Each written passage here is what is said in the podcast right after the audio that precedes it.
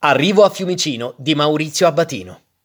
Maurizio Abbatino è noto a molti come Crispino o il Maurizio della Magliana, considerato un capo storico insieme a Franco Giuseppucci, Enrico De Pedis e Danilo Abbruciati della banda della Magliana.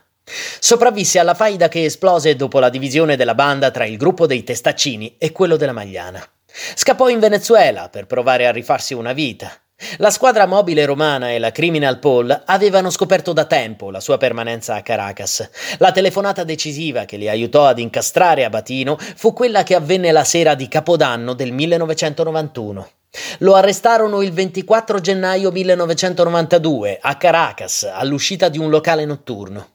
Presero dunque il via alle pratiche di richiesta di estradizione e finalmente il 4 ottobre del 1992 Abatino fu espulso dal Venezuela.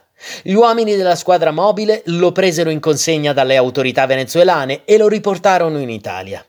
Al suo arrivo a Fiumicino, ad attenderlo e a presidiare la zona, c'era un gran numero di forze dell'ordine insieme a fotografi, giornalisti e televisioni. Da quel momento iniziò la sua collaborazione con la giustizia. Da una sua testimonianza, Abatino confessa Avevamo a disposizione quasi tutti gli avvocati di Roma, medici, dottori, perché no? Anche qualche politico. C'è stato un periodo in cui entravamo con le macchine al servizio dello Stato, entravamo sotto al tribunale, scaricavamo pellicce, oggetti d'antiquariato. Avevamo un contratto con un capo cancelliere che ci diceva che quei giudici erano corrotti. I processi prendevano la direzione che volevamo noi.